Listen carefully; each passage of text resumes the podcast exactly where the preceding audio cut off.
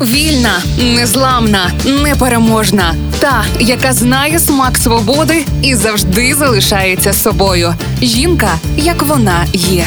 Про жінок, які змінили хід історії програмі Ольги Телипської на Радіо Перше. Датчанка Аста Нільсен стала першою у світі кіноактрисою. Не варто плутати з першою кінозіркою. Неї вважається Флоренс Лоуренс. Щоб стати зіркою, вистачало двох речей: краси і регулярного миготіння на екрані. А от щоб стати кіноактрисою та ще й великою, а саме так називали Асту Нільсен, потрібно було ще мати яскравий, безперечний драматичний талант. Аста Нільсен грала так, як до неї не грали в німому кіно. Коли вона зображала пристрасть чи страждання, то не заламувала театрально руки, не закидала голову, не шаленіла очима. Трагедія читалась в її очах, у зламі брів, у виразному і нервовому контурі фігури. Аста заощаджувала жести, була в них гранично точна і виразна. Визнаний знавець світового кінематографа Жорж Садуль включив Асту Нільсен у короткий список найкращих трагедійних актрис, які коли-небудь з'являлись на екрані. Власне, з неї він і почав свій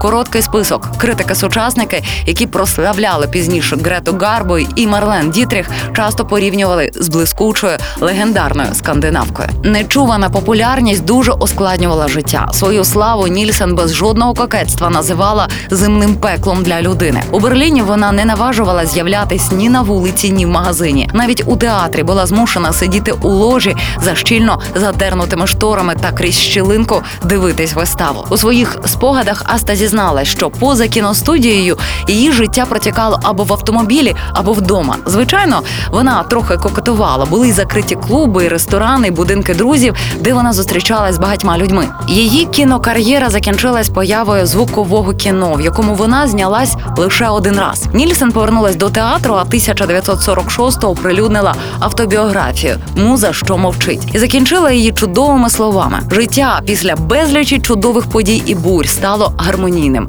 Кому дано почути музику тиші, той почує симфонію небувалої краси. Жінка, як вона є. В програмі Ольги Телипської на Радіо Перше.